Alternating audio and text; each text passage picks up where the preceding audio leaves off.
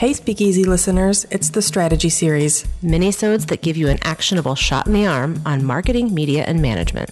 Grab a cocktail or not. Here we go. Hey, Karen, I really want to talk about filming for a minute. The thing that always amazes me about your crew is how you can get all those people and all that equipment into the craziest of spaces so gracefully. But I'm really wondering, how are you going to pull all that off when you return to filming in a COVID world? Video production by nature is a collaborative process. Um, so you really do need a strong team working together and very much in close proximity. And I don't think the collaborative nature of it is going to change as we move forward and we return to, to filming, whether it's crew members or our clients, our talent, or people who are in charge of the location. Everybody has to be on the same page and be comfortable and confident during a shoot. And so we really have kind of broken down the new process into kind of three chunks. So there's always this pre production bit that really lays the groundwork, but then it's what do we do on set to make sure that um, equipment, which then predicts where people's bodies are, is safe, and then um, also what are we going to do for for our clients and our, our talent and the people who are on set, right? Interesting. Can you tell me about the pre production part? I don't understand how that goes for your organization. Yeah, so it's you know the the pre production process has maybe just gotten a little bit more expanded. Um, typically when we've done location scouts we're in person almost always um, taking photos making sure that we're face to face with the person who either owns the location or you know um, is the representative in charge of that location. And and we've been we've actually been doing virtual location scouts for quite some time because we um, don't always film in the greater lansing area. We're filming all over the place so doing kind of FaceTime um, walkthroughs is really helpful because then we can say, "Oh, wait a minute, what's that little area about? What's that little nook? And you know, how often is that available?"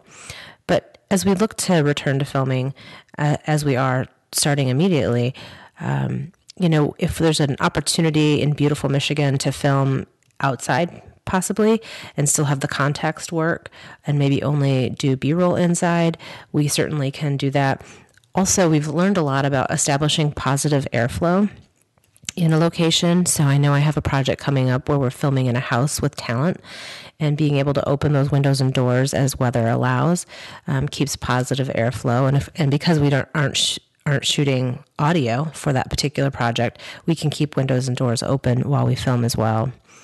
Interesting. I would have never thought that that was a consideration, but um, clearly it has to be. Yeah, absolutely.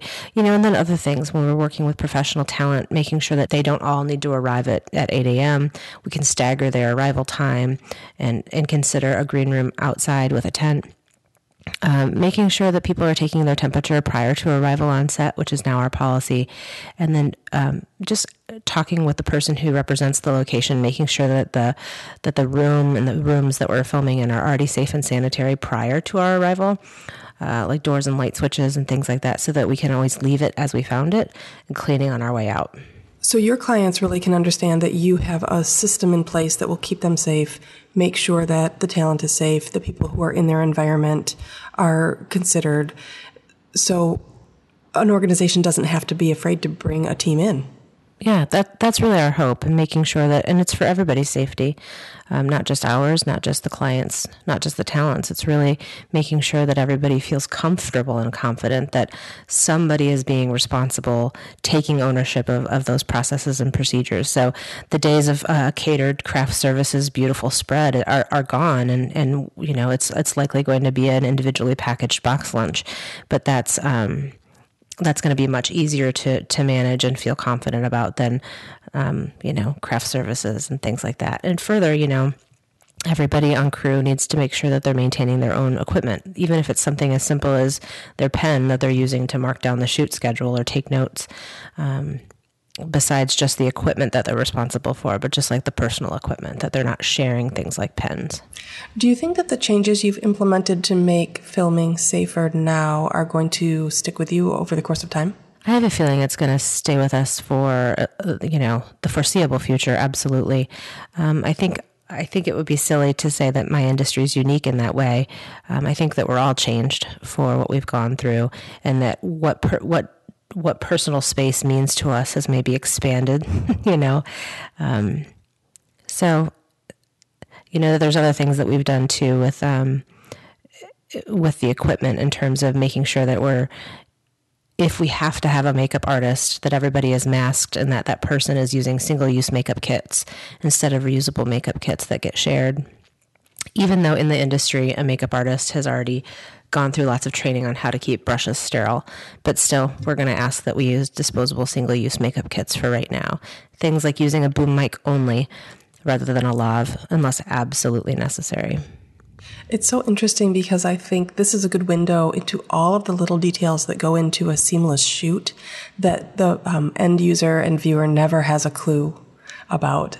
So it's interesting for me to hear all those small details that you have to think about in order to make an elegant video. Yeah, thank you. And I, I think, and then finally, I think with on the human side of things, um, you know, I'm I'm going to make sure that on every shoot that one of the crew members is just has that extra responsibility for observing and reminding about safety just kind of managing like oh, that doesn't seem distant enough or um, hey we touched that we need to make sure that we clean that when we're done um, so that there's always one person who's taking on that extra responsibility and that will help the people that you have on camera feel more comfortable so that, that you can get what you need from them right yeah, absolutely. We want to make sure that um, we we respect each other for our wellness and our health and safety, but also so that we can make sure that our state and our communities don't backslide and get shut down again. So these are some great pieces of advice our listeners can take if they're looking to get video done, how they should expect to be treated by a good organization, right? Yeah. You know, in, in the first um, strategy series, you mentioned maybe needing to do virtual events, and that's something that we've dived in pretty deep into as well. So, um, you know, being able to manage those types of events for our stakeholders has been a really fun um, area of growth. Ooh, let's dive into that one the next time we talk. Thank you, Karen.